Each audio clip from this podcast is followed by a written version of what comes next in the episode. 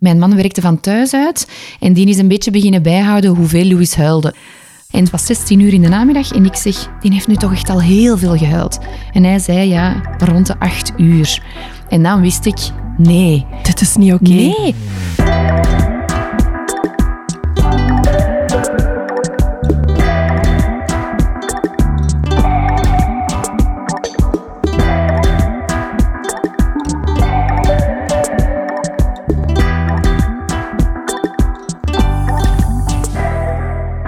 Vandaag hebben we Sarah in de podcast. Sarah Kouwbergs, welkom. Hey, dag Evie. Vandaag is een, eh, een bijzondere dag voor jou, maar daar gaan we later nog verder op terugkomen. Ja. Ehm, eerst en vooral, buikgevoel.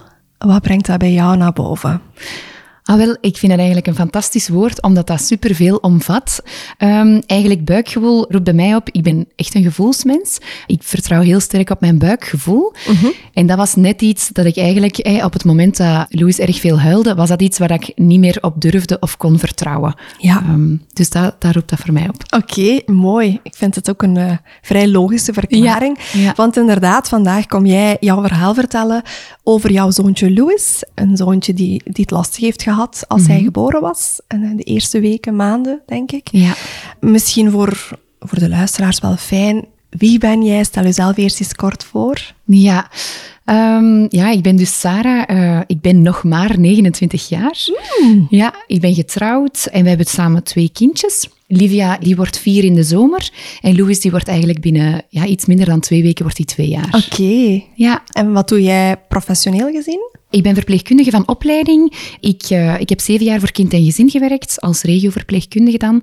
En nu geef ik les aan uh, verpleegkundigen in opleiding. Oké, okay, kei tof. Ja. ja. En vandaag kom jij jouw verhaal vertellen van Louis, jouw jongste kindje. Ja. Eerst en vooral denk ik dat het wel interessant is. Had jij een evidente kinderwens vooraleer dat Livia geboren werd? Ja, heel, heel zeker. Jawel, eigenlijk uh, van jongs af aan was dat mijn grootste droom, dat was mama worden.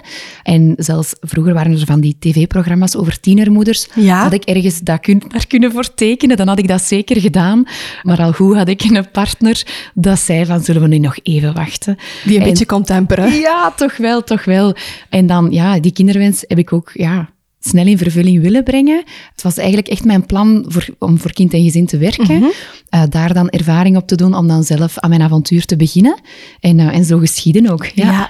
En wat was jouw idee voordat je inderdaad zwanger werd? Had jij toen iets van...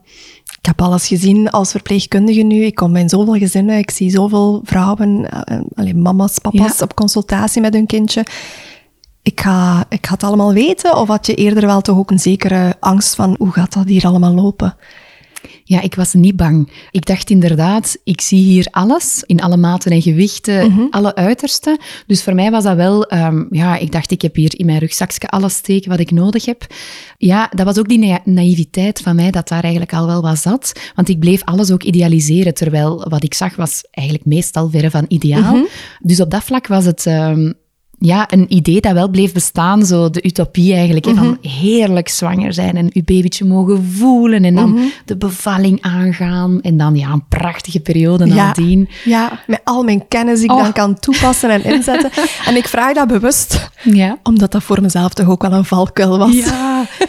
ja, en gek ook, hè, want we zien het voor ons en toch blijft het mijn verhaal, nee, bij ons gaat dat niet zijn. En ik kwam in aanraking met allergieën en ik kwam in aanraking met kinderen met reflux of, of, of huilbaby's. Maar ja, dat was iets, nee, dat ging Ja. mij niet overkomen. Ja. Ging ons niet overkomen, nee. Maar bon, we gaan Ja. daar straks op komen.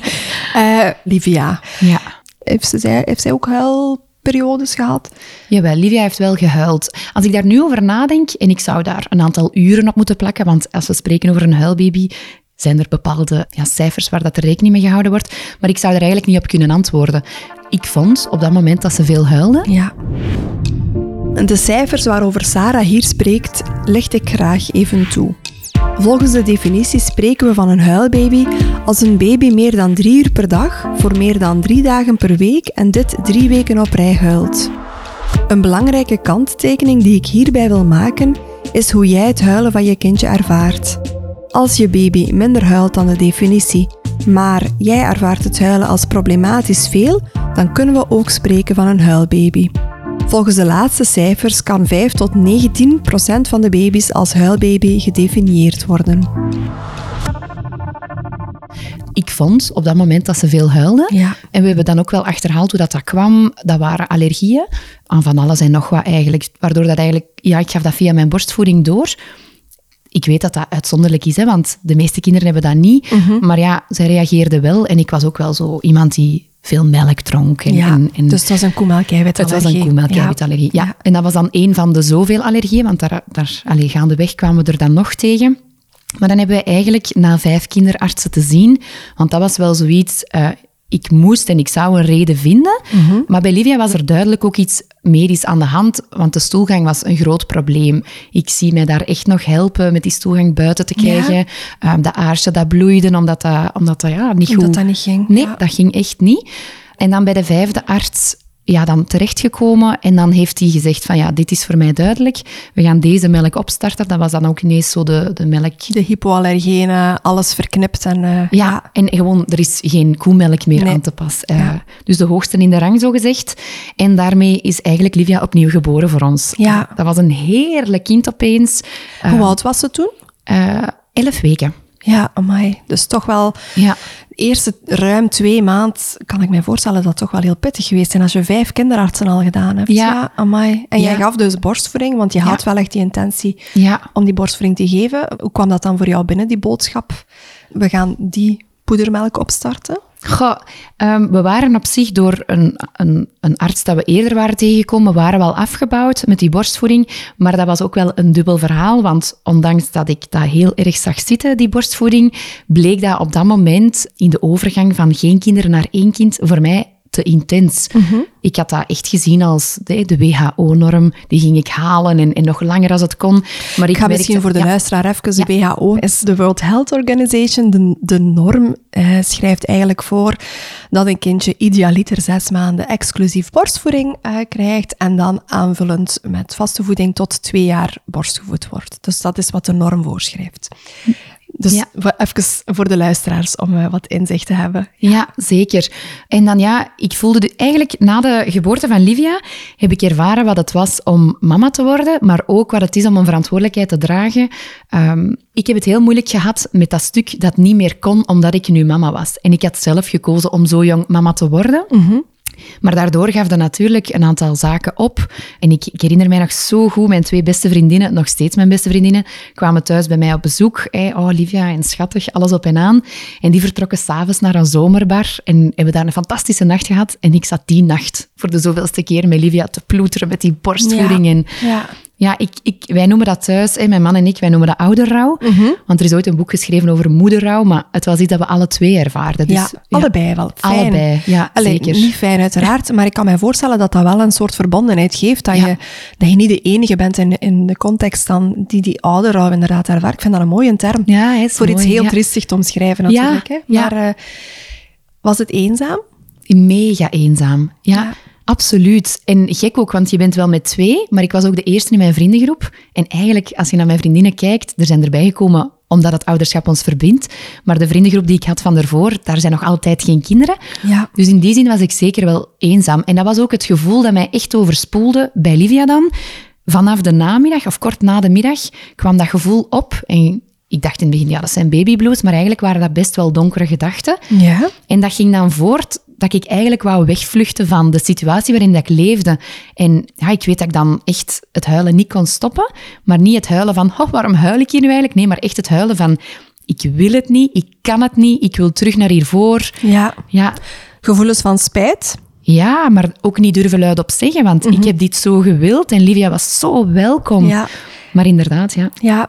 Ik, ja, ik vraag het ook bewust, omdat ik denk wat dat jij hier beschrijft, dat dat iets is wat heel herkenbaar is voor Ja. heel veel verse ouders. Verse ouders, dat klinkt Ja. nu zo gek misschien, maar Ja, dat is ook een stukje die matresentie. Hè? Het is een stukje echt ja, een, een nieuwe rol die je aanneemt, een nieuwe fase. En dat gaat ook gewoon met een stuk rouw gepaard. Hè? Dus ik vind ouderrouw echt een hele goede Ja. Hebben jullie die zelf bedacht? ja, dat is echt onze... Ik heb het weer. Het is weer oude rouw. Ja. ja. Als je daar zo nu aan terugdenkt, aan die periode met Livia, die eerste maanden, vooraleer het dan omsloeg, Ja. wat had je nodig? Of wat denk je dat jou had kunnen helpen? Dat is een mooie vraag. Wat had ik nodig? Goh, ik kan er niet direct een antwoord op geven. Maar ik denk wel dat het heel fijn had geweest als ik ehm, ja, een vriendin had gehad die dit ook al had meegemaakt. Want ik heb eigenlijk wel een beetje geleund op mijn schoonzus, de vrouw van de broer van mijn man. Ik heb daar wel wat op geleund. Maar verder had ik eigenlijk zo niet direct iemand waar ik zo ja, mijn gevoelens bij kon leggen. Ik had wel heel begripvolle vrienden en familie. Maar ik denk dat dat mij echt had geholpen. Want ik heb dan meer contact gekregen met iemand die wel een kindje had.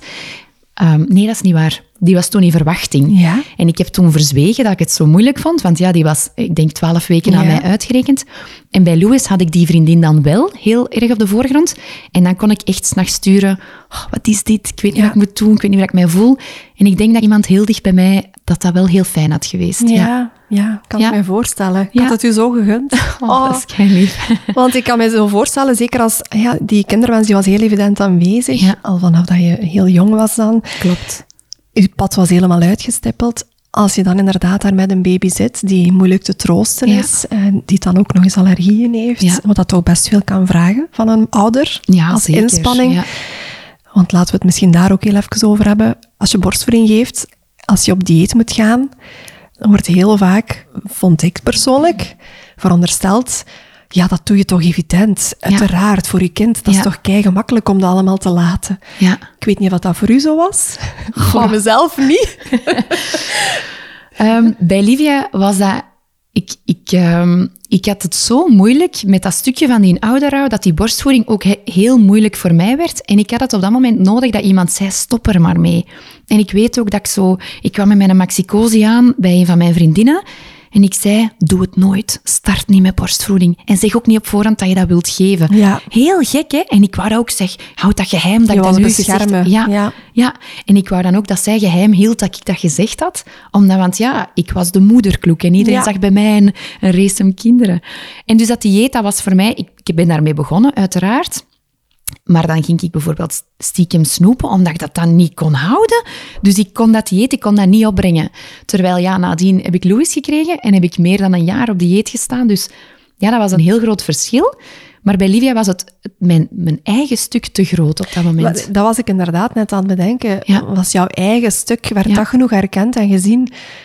Als dat niet inderdaad goed ondersteund wordt, Mhm. goed omringd wordt, goed ontlast wordt, denk ik dat het gewoon ook veel moeilijker is om dan ook nog eens die een extra mile te gaan voor, Ja. voor, voor dat dieet bijvoorbeeld Klopt, dan. Hè? ja. En ook mijn grote valkuil is, ik ben iemand heel enthousiast, altijd heel optimistisch en vrolijk. En als de vroedvrouw bij mij thuis kwam, wij hadden een zelfstandige vroedvrouw ook genomen, en voor de bevalling en dergelijke mee te doen, waar ik een heel goed gevoel bij had, maar ik was daar ook nog altijd de Sarah waarvan ik verwacht word te zijn. Ja. Dus ja, dat gewichtje ging omhoog, fantastisch. De borstvoeding ging goed, fantastisch. Ja. Maar dat was dan ook typisch dat dan op dat moment de borstvoeding wel goed ging. Hè, want Livia was wel zoekende in die borstvoeding, Mhm. zoals heel veel kinderen. Ehm, maar dat was ook mijn valkuil. Dus ik kon niet eigenlijk mijn gevoel op tafel leggen van ik zit hier wel mee. In Ja. plaats van, ja, daar had ik eigenlijk veel aan gehad. Had ik Ja. dat wel gekunnen. Dat er een zorgverlener was geweest Die mij doorprikte. Ja, die Ja. zo inderdaad de enthousiaste bubbel misschien inderdaad wat, wat kon doorzien. Ja. Om eens echt te vragen hoe dat echt met jou ging. Ja, Eh, ja, want dan had ik zeker gehuild, daar ben ik zeker van. Ja. Maar die komen ook vaak in de voormiddag. En ja, dat hoor je vaak, hè. Ja. S'avonds ben je gewoon veel emotioneler en s'morgens heb je terug moed. Ja. En dan was er een ochtend dat Livia... Ja, ik stond eigenlijk altijd graag vroeg op, nog steeds trouwens. En ehm, Livia dronk dan ook heel goed, want ze had dan een aantal uur geslapen. En ik weet dat ik ze toen heel moeilijk getroost kreeg nadien. En dan was ik gaan wandelen op de dijk, want we woonden dicht bij water. En ze zat bij mij in een draagzak en ik begon toen al te wenen. En het was nog heel vroeg 's morgens. En dan wist ik, nee, dit is niet goed, want normaal heb ik een goede Ja, voormiddag. Ja. ja. en nu heb ik die uren zelfs niet meer. Ja. Voilà, ja. Heb je ooit verder ondersteuning gezocht voor het mentale stukje dat jij nodig had toen? Erkende jij dat stukje voor jezelf? Ik heb dat op dat moment niet herkend, terwijl dat ik daar heel vaak mee in aanmerking kwam. Maar het is wel zo dat ik na verloop van tijd... ehm, wij hadden in ons team ook psychologen en dergelijke zitten hè, binnen kind en gezin. En ik weet wel dat ik eens een berichtje gestuurd heb van, is dit eigenlijk nog normaal? En die heeft dat toen heel erg, heel erg herkend en mij die erkenning gegeven van, goh, ik zou hier toch iets mee doen. En dan ben ik wel bij een huisarts geweest, die ik eigenlijk totaal niet kende, maar Ja, ik kwam daartoe met fysieke klachten. Ik voelde mij heel grieperig, alles deed pijn, ik moest heel veel huilen. Dan heeft hij ook een bloedname gedaan. Ja. En ja, daaruit kwam dat ik niet ziek was, maar ik voelde mij wel zo. En dat was dan mee zo het stukje van ja, de fysieke klachten van... Ja, het is Ja. ja. psychosomatisch een stuk, hè? Ja, absoluut. Ja. Nu, ik ben daar dan ook niet in verder gegaan, want eigenlijk het moment dat ik het zelf kon zien, was voor mij... Oké, Ja. ik weet nu wat dit is, ik weet waarom ik mij zo neerslachtig voel en nu ga ik ja, vooruit. En ik ben toen heel veel beginnen wandelen. Dat heb ik met Louis ook heel veel gedaan. Maar ik weet dat ik toen elke keer dacht, elke stap die ik nu vooruit zet, ben ik vooruit. Ja. En ga mij positieve energie brengen. En dat was ook echt zo. Ja, wauw. Ja, Ik vind dat straf om te horen dat je wel zelf die kracht inderdaad toch nog had om jezelf te mobiliseren. Ja. Omdat heel veel vrouwen die inderdaad, eens dat je in die cirkel komt, in die Ja. spiraal komt, kan dat wel heel pittig zijn om effectief nog de moed te vinden om buiten Ja. te komen, om in beweging te zijn. Want we weten inderdaad hè, dat fysiek in beweging Ja. zijn, dat heeft gewoon een gunstig effect op je mentale welzijn. klopt. Maar zeker als je een kindje hebt dat moeilijk troostbaar is, Ja. vind je dat niet altijd nog fijn hè, om buiten te komen? Nee, ja, en eigenlijk voor mij in elk verhaal, en met Livia en met Louis nadien, was net het buiten zijn een redding. Ja, zalig. Ja, ook omdat geluid is zo fel in een ruimte en buiten heb je zo het gevoel, oh, weet je, de lucht pakt het zo Ja. mee en ik ben hier minder... Het werd wat afgezwakt. Ja, ja, Ja. echt wel. Ja. Was jouw partner, ehm, want ja, ik kan me voorstellen, dat is vier Mhm. jaar geleden, dat hij maar twee weken thuis was na de geboorte? Of heeft hij wel een langere periode bij jou en bij Livia kunnen thuisblijven toen? Nee, en mijn man deed ook nog een beroep waarvoor dat hij heel vaak in het buitenland was. Ik denk dat Livia iets minder dan vier weken was als hij voor de eerste keer terug naar het buitenland ging. Maar voor de rest werkte hij gewoon. Dus dan was dat inderdaad twee weken vaderschapsverlof. Maar dan, ja, zelfs... Wij waren zo naïef en ik geloofde zo fel dat ik dat allemaal alleen ging kunnen dragen, dat hij dat als snipperdagen had genomen. Zo, oh, ik zal dan eens een dagetje pakken. En dan... Ja, we, we hadden nooit gezien dat die impact zo groot kon zijn. Ja. Ja. Ik denk dat voor de luisteraars, wat jij hier nu zegt, dat dat heel herkenbaar is voor heel veel ouders. Ja. Dat is een stukje naïviteit hè, dat we hebben op voorhand. En misschien goed dat, Ja. dat die naïviteit daar, daar is ook wel om, er, om, Ja. er, om eraan te durven beginnen of zo. Ja.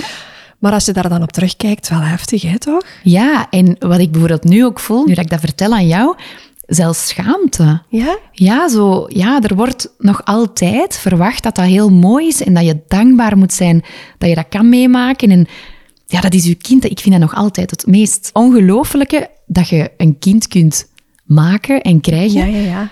Blijf ik altijd verwonderd over. Dus ja, wie zou ik dan zijn dat ik mij durf slecht te voelen eigenlijk in de situatie waar ik mij ja, In bevind? bevond. Ja, Ja. ja, klopt. Ja. Heel herkenbaar. En dat helpt mij dan weer, hè, dat jij dat nu zegt. Ja, echt heel herkenbaar. Ja. Je zegt na een twaalftal weken was het beter bij Livia. Is dat dan inderdaad met die aanpassing van die voeding plots gekeerd? Het, het was, ik weet dat ze dag op dag elf weken was.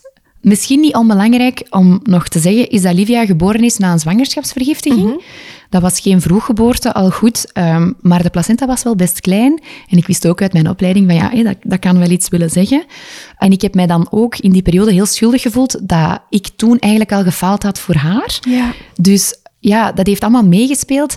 En achteraf weet ik ook, ja, 11 weken, 12 weken, goh, dat is natuurlijk wel een hele grote sprong dat ze doormaken, waar, Mhm. absoluut. waarna het eigenlijk iets gemakkelijker kan Meestal, worden. ja, meestal, ja. voilà. Ik durf dat zo soms niet goed zeggen. En ik denk nu, achteraf gekeken, ja, die melk heeft heel veel opgelost, maar mijn mentale gezondheid was op dat moment al een heel stuk anders. En ook dat stuk, ja, die leeftijd die zij had, ja, hè. ja, dat is het, de moeilijkste Ja. weken, want ontgroeien was al sowieso. Ja, dat, kan ik nu zien. Ja. Toen was dat de melk is de oplossing Ja. En, Ja. en de juiste fles vinden, want ook Ja, dat... hè, ook dat, hè. Ja, ja. Heel herkenbaar, Ja. denk ik, voor ouders die zoekende zijn. dat Absoluut. is... Ja, Louis is een tweetal jaar later ongeveer gekomen, een kleine twee jaar later. ja. Door de eerste moeilijke maanden die je gehad hebt met Livia, heb je getwijfeld voor al dan niet een tweede kindje?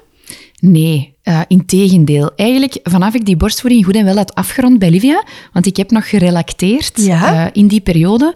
Dus ik ben gestopt na een drie, viertal weken. Heb ik mij heel schuldig gevoeld. En na, ik denk dat ze bijna zeven weken was, heb ik gerelacteerd. Dus mijn borstvoeding terug proberen opwekken. En dat ging in zekere zin, maar ik kon niet kolven. En niet kunnen kolven, ik weet dat de mind een hele grote rol speelt. Absoluut. Dus ik, vanaf ik echt die borstvoeding helemaal had afgesloten, dat was ook toen ze elf weken was dan, wou ik een tweede kans. Ja. Heel gek. En ook iets waar ik mij super slecht over voelde, maar ik maakte plannetjes. dat is zot, hè? Dat is echt heel herkenbaar ook. Ja. Ja. Ja. Ik maakte al plannen voor, met een tweede ga ik het beter doen. ja. Heel, heel erg voor Livia op dat moment, want ik kon, niet, ik kon niet beter zijn of niet beter moeder dan op dat moment. Maar dan een tweede ging ik het recht trekken of zo, terwijl dat uiteraard... Allee, Ja, en eigenlijk moest je ook helemaal niets recht trekken. Nee, hè? Maar nee. natuurlijk, Ja. ik kan me voorstellen dat het wel zo aanvoelde voor ja, jou. ja. klopt. En was jouw man mee in het verhaal? Van, oké, we gaan inderdaad Ja. terug voor een tweede? Jawel, eigenlijk wel. Daar zijn we altijd mooi wel in overeengekomen, buiten dan dat ik het liefst op mijn 16 al had gehad. Ehm, jawel, ik denk dat Liviatje ehm, negen maanden was. Dat is echt heel jong, hè. Als we daar echt terug begonnen over te praten, we hadden altijd gezegd Livia één jaar en dan terug proberen, omdat we toch ja, onze tijd hebben nodig gehad hè, voordat Livia er kwam. En dan, ja, corona kwam daar. En dan was dat vrij snel wel zo het idee van, goh, we zijn hier nu. Ja, we hebben tijd. We hebben tijd. het gaat wel met Liviatje. Ja. Allee, we, we- ik kon dat wel de baas, want ik was wel de persoon die het liefste alles zelf deed. Ik had ook het gevoel dat dat moest of zo. Dus vrij snel is die wens teruggekomen en dan is er zo een kleine tegenslag geweest. Alleen niks groots, maar waardoor dat het nog, allee, iets langer moest duren. En dan nog was het niet lang, want op twaalf maanden dan eh, zijn wij getrouwd voor de wet. Ja. Maar hé, pandemie, Corona, ja, ja. voilà. Ehm, hé, dus met de avondklok. En wij zeggen altijd... maar ja. ja. ja, effectief. En wij zeggen altijd van ja, als die avondklok er niet geweest was, dan hadden wij waarschijnlijk ook onze huwelijksnacht anders beleefd. Maar Louis Ja. is het op dat moment waarheid geworden. Ja, wauw. Ja, tof hè. Oh, ja. Ja. Hoe was de zwangerschap van Louis? Ehm, de zwangerschap van Louis is gemoedelijker verlopen dan van Livia, want bij Livia was het echt overgeven hè, van s morgens tot s avonds dagen aan Is het stuk. waar? Ja, Ja? Ja, absoluut. Afschuwelijk. Ja, want ik ben daar nu eigenlijk zo wat overgevlogen, omdat ik, Ja? ik, ik wist niet dat inderdaad dat bij Livia eigenlijk ook een heel moeilijk traject geweest was. Ja. En heel vaak als er een moeilijke kraamperiode is, Ja. vindt dat wel zijn oorsprong in zwangerschap of bevalling. Ja. Dus ik ben daar nu zo wat overgevlogen. Maar dus de zwangerschap van Livia was een zwangerschap van heel veel ziek zijn. Zwangerschapsvergiftiging hoor ik jou zeggen. Dus klopt. toch wel een aantal factoren die sowieso ook een invloed gaan gehad hebben op je mentale stukje. Hè? Ja, daar ben ik van overtuigd. Ja. Ja. En bij Louis? Ah, wel, eh, toen ineens kwam er zo een medicatie. Navalit. Navalit. Oh, echt. Ik kan het iedereen adviseren. Dat heeft uiteraard niet gezorgd dat ik niet meer misselijk was, maar dat was wel meer haalbaar. Scherpe was er Ja, vanaf. ja. klopt. Zo het s'nachts wakker worden en moeten overgeven was veel minder. Ik kon ook ja, gemakkelijker eten binnenhouden. Mhm. was altijd wel kleine beetjes, maar dat, dat was gemoedelijker. Niet gemakkelijker, want er liep natuurlijk al een kleintje rond. Ja, absoluut. Dus op dat vlak ja, vermoeiender, maar dat zal iedereen zeggen Mhm. die zwanger wordt van een tweede, derde. Ehm, dus op dat vlak was het wel iets beter, maar ik, ik was niet graag zwanger. Ja. Zoiets wat ik wel geïdealiseerd had, dat ik heel graag zou zijn geweest, zwanger zijn, dat had ik eigenlijk niet. En ik had vooral heel veel moeite ook met het, de lichamelijke veranderingen. Ja. Ja. En zo het niet graag zwanger zijn, is dat iets wat dat je kon toegeven aan jezelf op dat moment? Ja. En durfde je dat ook naar de omgeving toe benoemen? Ik denk dat ik het niet kon wegsteken. Oké. Ja. Ik hield enorm van die buik. En ik was ook zo de persoon die daar altijd sprak met het babytje. En Ja. dan ging ik fietsen en dan fietste ik echt bewust naar een hele mooie plek. En dan zei ik, Oliviaatje, want haar naam was heel snel geklonken. Livia, we gaan nu eh, naar het water en ik ga hier met jou komen als je groter bent. Allee, zo. Dus ik was wel heel verbonden. Ja. Maar los daarvan was het, het lijf en alles wat erbij hoorde, dat misselijk zijn, dat overgeven, dat, dat was wel niks voor mij. Ja. Ja. Ik kan me ook voorstellen dat op, ook, op, ook dat, hè, dat dat heel heftig is. Hè?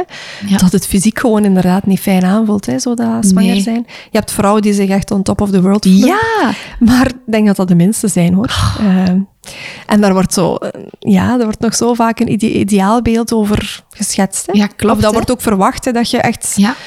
op die roze wolk zit in de zwangerschap. En dat Ja. hoeft helemaal zo niet te zijn. En dat zegt ook niks inderdaad over hoe welkom dat het kindje is. Of hoe, Nee, hoe dat fijn dat je het ja. vindt dat je kindje wel aan het groeien is en, dat- en dat je dat doet. Hè? Ja. Nee, klopt. Ja. De zwangerschap van Louis had je dus eh, betere medicatie. Ja. Ehm, was er ook de vrees voor zwangerschapsvergiftiging? ja, ik heb inderdaad medicatie genomen. Eh, Want ik zei daarnet, we zijn bij Livia heel bewust gegaan voor een, een, een traject met een zelfstandige vroedvrouw. Met heel weinig, eh allee, heel weinig Interventies en Klopt, ja. fysiologie bewakend. Ja, die bevalling is dan wel iets anders gelopen door die zwangerschapsvergiftiging. Maar nu was wel mijn idee, ik wou nu net de medische tour opgaan. Ja? Heel gek. Ik wou heel graag nog bevallen met een vroedvrouw, maar zo, ik wou de zekerheid dat alles in orde was. Controle. Ja, terwijl dat die controle ook kon komen van een vroedvrouw, maar ik had dan nodig dat dat met een echo was en dat dat Ja. zichtbaar werd. Ja. En dan heb ik effectief medicatie genomen voor de bloeddruk te verlagen. Mhm. En ik weet dat, dat ik die medicatie kreeg. Ik moest daar dan mee starten op 12 weken. En iets in mij zei, ik wil dat niet pakken. Ik Mhm. voel mij zo... Ik, allee, dat voelde niet natuurlijk om dat te doen. Maar dan heb ik dat toch gestart op 16 weken, omdat ik dacht van ja, ik wil hier nu ook geen risico's nemen Mhm. voor hè, mijn, mijn zoontje in mijn buik dan. Ja, en bij zwangerschapsvergiftiging weten we inderdaad dat er wel een herhalingskans is. Ja. En dat de kans ook reëel is dat je, als je in een eerste zwangerschap ja, zwangerschapsvergiftiging Ja. hebt doorgemaakt, dat je het in een tweede zwangerschap ja, bijna sowieso ook Ja, hebt. Maar ook vroeger soms al. Hè? Ja. Dus, eh, ja. Daar was ik vooral bang voor, hè, dat dat een preterme geboorte zou kunnen worden. Dat, dat hield mij bezig. En Ja. dat maakte wel inderdaad dat ik die keuze gemaakt heb van het toch te nemen. Oh ja, en maar goed ook, want het moment, je moet dan stoppen op 36 weken.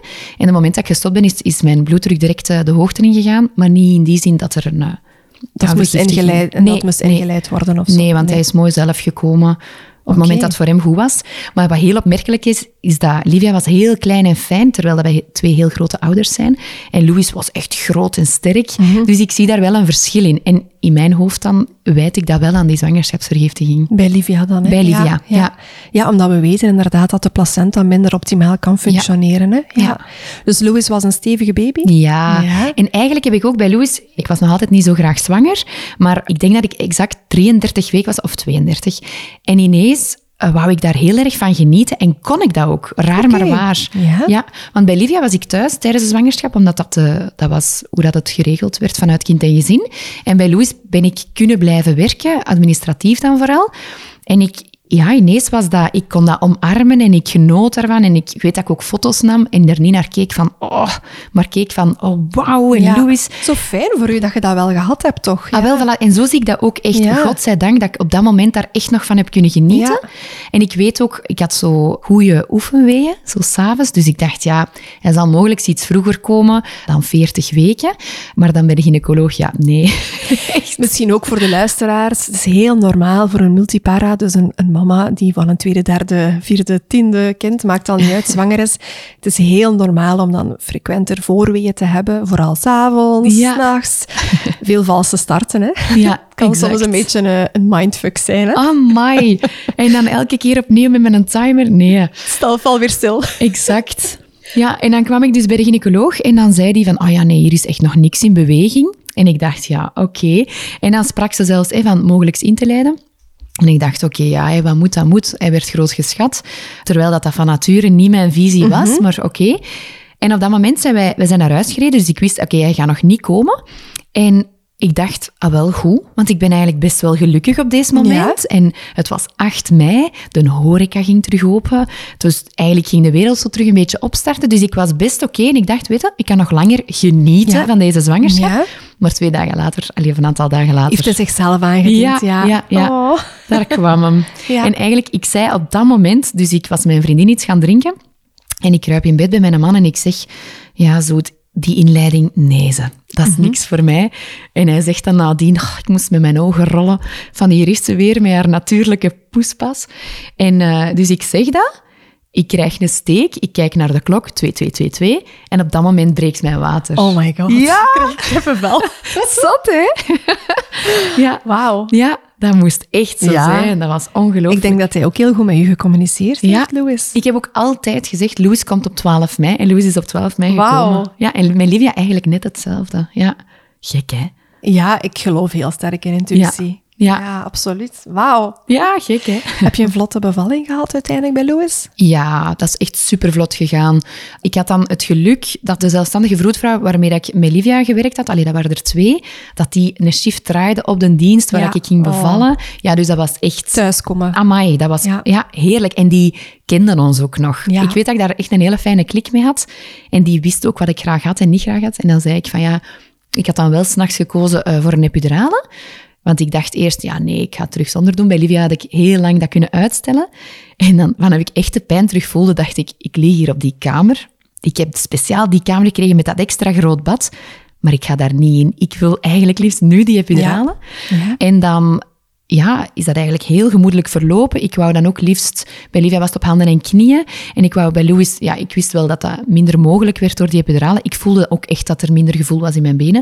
Maar dan dacht ik, oké, dan is linkerzij. Ja, en dat absoluut. Is, ja, en dan is het echt gegaan zoals dat ik ja, gewenst had. Zalig. Ja? Zo Ja. goed dat je vooral zelf je keuzes hebt kunnen maken Ja, en, ja. en durven maken. Want je kunt inderdaad redeneren, ja, maar ik heb hier nu die kamer met dat bad, dus nu, moet, ik, nu moet ik dan maar gebruik van maken. Ja, nee, hè. Nee, Als je op dat nee. moment dat niet wilt, je moet niks, hè. Nee. Je moet vooral je gevoel volgen. Zalig.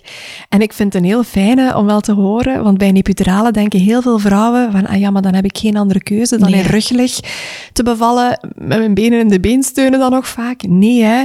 Zeilen is echt een houding die prima kan met een epidurale verdoving. Dus aan de luisteraars, Ja. is vaak ook een veel vlottere houding voor die baby om geboren te kunnen worden. Ik voelde ook echt dat verschil, want bij Livia heb ik even op mijn rug gelegen, omdat dat het minst pijnlijke was.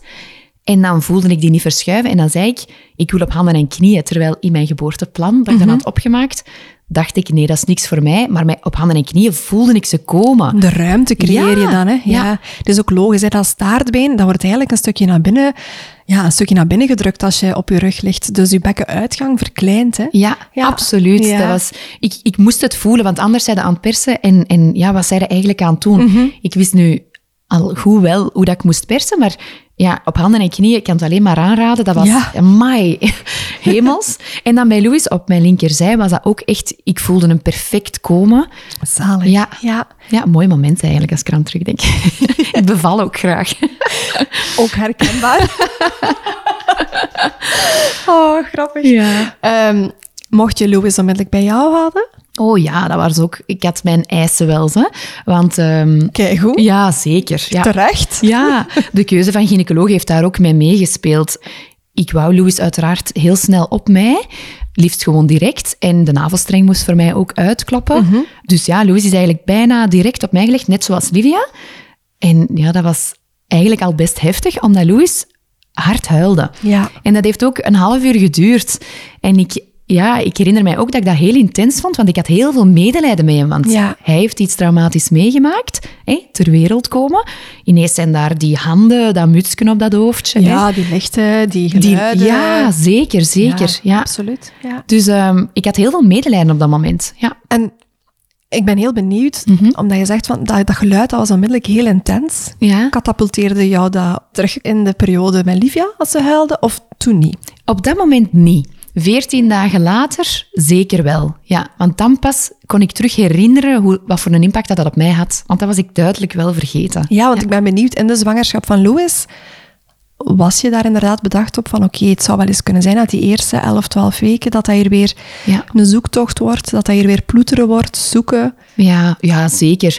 Ik was ervan overtuigd dat het kon, dat er allergieën waren. Dus daarom had ik ook op voorhand met vroedvrouwen erover gesproken, een lactatiekundige onder de arm genomen. Cool. Ja, hè, dat ik echt wel wist, als dit zich voordoet, dan ga ik direct op dieet en dan gaan Ja, we daar... want borstvoeding opnieuw proberen was voor jou wel een evidentie. Ja, dat, Ja. dat moest en zou lukken. Ja. Dat was echt... Om, het, om het goed te maken dat het dan de eerste keer Ja. In jouw beleving niet gelukt was. hè? Ja, absoluut. Ja. ja, en ook die wens was er ook echt. Elke vrouw die ik borstvoeding zag geven, real life of online, dat was zoiets van, oh, ik wil dat ook. Ja. Want ik heb dat echt, ik heb, ik heb dat gegeven, die borstvoeding aan Livia, maar ik heb daar nooit zo intens van genoten als dat ik nadien wel heb kunnen ervaren. Met Louis dan. Ja, ja. en ik had ze dat wel gegund. Hè. Ja, snap ik. ja, ja, ja. ja. Het was toen, de metamorfose naar mama worden was te groot. ja. Ja, En dat is ook oké om dan op dat moment voor, voor jezelf te kiezen. Klopt. Omdat je door voor jezelf te kiezen automatisch ook voor je kind kiest. ja hè? klopt. Maar ik kan me voorstellen dat dat op dat moment misschien niet per se zo aanvoelt. Hè? Nee. Dat, dat, Nee. dat daar wel een, een kwetsuur kan zitten. Hè? Ja, jawel. Ja. Ja. Goh ja, ik ben altijd iemand dat mij wel zo gemakkelijk schuldig voelt. En ik ben daar wel mee bezig. Het is al veel minder. Maar ja, dat is zo'n stukje dat ik niet direct ga kunnen wegpakken Mhm, of zo. Anderzijds denk ik altijd, Livia heeft mij 21 maanden voor zich gehad. Ja. Dat heeft Louis dan weer niet gehad. Dus, hè? Goed dat je voor jezelf inderdaad zo die bedenking bijvoorbeeld ook kunt benoemen. Want dat, dat is inderdaad. En dat schuldgevoel, we kunnen veel dingen niet ongedaan maken, maar we kunnen we daar dan tegenover zetten. En dat Ja. is keigoed dat je voor jezelf er ook op die manier naar kunt kijken. Hè? Ja, ik doe mijn mooi. best. Ja. Dus je was nu voorbereid op, stel dat Ja. Louis allergieën zou ontwikkelen. Ja. Ik heb het team rondom mij verzameld. Ja. Ik heb me geïnformeerd over diëten, et cetera. Ja. Was daar rap duidelijk dat ook dat aan de orde was? Goh, ehm, ik weet dat ik ook nog getwijfeld heb om al op dieet te gaan voor de uitgerekende datum, allee, of, of een tijdje ervoor. We hebben het uiteindelijk niet gedaan, omdat ik wou het ook niet in de hand werken natuurlijk. En dan weet ik wel dat die eerste 14 dagen was dat echt het ideaalbeeld van een baby. Dat was ongelooflijk. Die sliep, die at. Ik keek uit naar voedingen, omdat dat zo gemoedelijk was. En ik weet zelfs dat ik op dat moment niet echt durfde luidop zeggen hoe fantastisch het was. Ja. Omdat ik mij zo schuldig voelde ten opzichte van andere ouders die dan mogelijk net op dat stukje zaten waar ik met Livia zat. Gezeten had, Ja, ja, klopt. ja, ja. Dus ik weet dat ik zo toen tegen mijn beste vriendin zei, ik vind dit fantastisch, ik wil er nog, ik wil dit, allez, zo. En dan op dag 14 is het gekeerd. Ja, en dat is ook opnieuw voor luisteraars misschien interessant te weten. Dat is heel vaak een kantelpunt. Hè? Absoluut. En heel vaak het moment, zeker vroeger als partners twee weken thuis waren, dat partners net aan het werk gaan. Ja. Babytjes worden wakkerder. Hè? Ja. Babytjes eh, beginnen plots exponentieel vaak veel meer te huilen. Ja. En dat was bij jullie dus dag op dag. Ja, dat waren twee witte broodsweken. Ik heb ze echt omarmd. Het Ja. was alles wat ik ervan gedroomd had. En dat kwam gewoon ten einde dan. Hè, ja. Ja, dat besef, wat deed dat met jou? Ik had dat niet door en al goed ook. Ja. Dus Ik- jij dacht, ja. moeilijk dagje misschien. Of- Ik dacht, allergisch, ik ga nu op dieet. Mhm. Op dat eigenste moment. Ik weet dat ik nog aan het sturen was met mijn vroedvrouw en die zei, goh, het is misschien vroeg om al te denken aan allergieën. En ik dacht, nee, ik ga hier geen risico's pakken. Ja. Ik doe dit. Maar ik wist op dat moment natuurlijk niet dat de oplossing niet ging liggen in mijn dieet. Nee, Hoe zijn de verdere dagen en weken verlopen toen? Hij was 14, 14 dagen oud. 14 dagen, Hij ja. begon te huilen. Ja, en dat was ook meteen zo echt niet gewoon huilen. Zo. Een huilend kind, ja, dat, dat, dat kent iedereen. Dat is, dat is een, een, ik noem dat altijd zo wat een hees, dof geluid, een huilende baby. Maar Louis was echt zo... Allee, of, of Louis huilde, want Louis was het huilen niet. Dat vind ik heel belangrijk om Ja, te ja, zeggen. ja. Dus het huilen was zo schel en intens dat je daar... Ja, ik heb ooit in een boek gelezen over huilen, bij de volwassen mens dan, dat kinderen een akoestische navelstreng hebben. Ja. En dat is letterlijk wat het was. Als hij huilde, ging alles in mijn lijf in, paraat staan, allee, in paraatheid, of hoe moet ik het zeggen, voor hem te troosten. Ja. Maar dat was ook zo luid dat er heel weinig anders kon gehoord worden of gezien worden. Dat was heel intens. En dat hoor ik ook nu van mensen achteraf, van het huilen, de manier waarop het Louis huilde, was wel heel specifiek en heel intens. En dat zorgt gewoon een stukje voor kortsluiting in je hoofd. Hè? Ja. Waardoor dat je inderdaad, denk ik, heel hard vooral focust op hoe kan ik dat hier stoppen. Ja. Zonder soms inderdaad nog die ruimte te kunnen voelen. Ja, Om gewoon eens inderdaad in de bredere context Ja. te kijken. Ik geloof in een Aletta Solter, hè, dat zegt dat huilen communicaties. En daar, daar zijn mijn man en ik het ook gewoon eens over. Dat zijn ook dingen dat wij besproken hebben voordat we kinderen hebben. We moeten ze laten vertellen. En wij kunnen maar gewoon hè, door Luisteren, luisteren, ja, ontvangen. Ja, kunnen wij dat maar ondersteunen. En daar zal altijd ruimte voor zijn. Maar als ik dan kijk naar die periode, was er geen ruimte. Allee, ik wou wel dat hem kon vertellen, maar ik wou niet meer dat er gehuild werd. Ja, ja. En dat is heel gek, hè, want tuurlijk mocht hij... Maar ik Ja, dat is gek en niet gek. Hè? Ik denk Ja. dat dat biologisch langs een kant ook heel normaal is. Dat als het zo schel is, Ja. eh, dat uw instinct ook iets heeft van... Ja, maar ik moet dat hier stoppen. Ja. Dat, moet hier, dat moet hier nu gedaan zijn. Want hij wil hier duidelijk zeggen dat hij zich niet goed voelt. Klopt. Of zo interpreteer je dat dan op dat moment. Waardoor dat je inderdaad minder ruimte kunt laten voor, voor eigenlijk te luisteren wat hij vertelt. Hè? Exact. Ja. ja. Want ik, ik weet dat ik zo af en toe schreef online, huilen mag je. En soms richtte ik dat aan mezelf, soms richtte ik dat aan hem. Maar dan dacht ik eigenlijk, nee, huilen mag hij niet. Ik, ik kon dat niet meer. Dat Ja. was, ja... Wat heel gek is, hè? want ik weet ook, als hem op mij werd gelegd na de geboorte en dan zo hè, dat half uurtje huilde, dan wat ik heel de tijd zei was, ja, lievertje, vertel maar, het was moeilijk, ik Ja. luister zo. Ja. Echt het, het, het voorbeeld. hè. Ja, ja, ja, ja. Maar dat was, ja, na verloop van tijd, als er meer en meer gehuild werd, dat, dat ging niet meer. Mhm.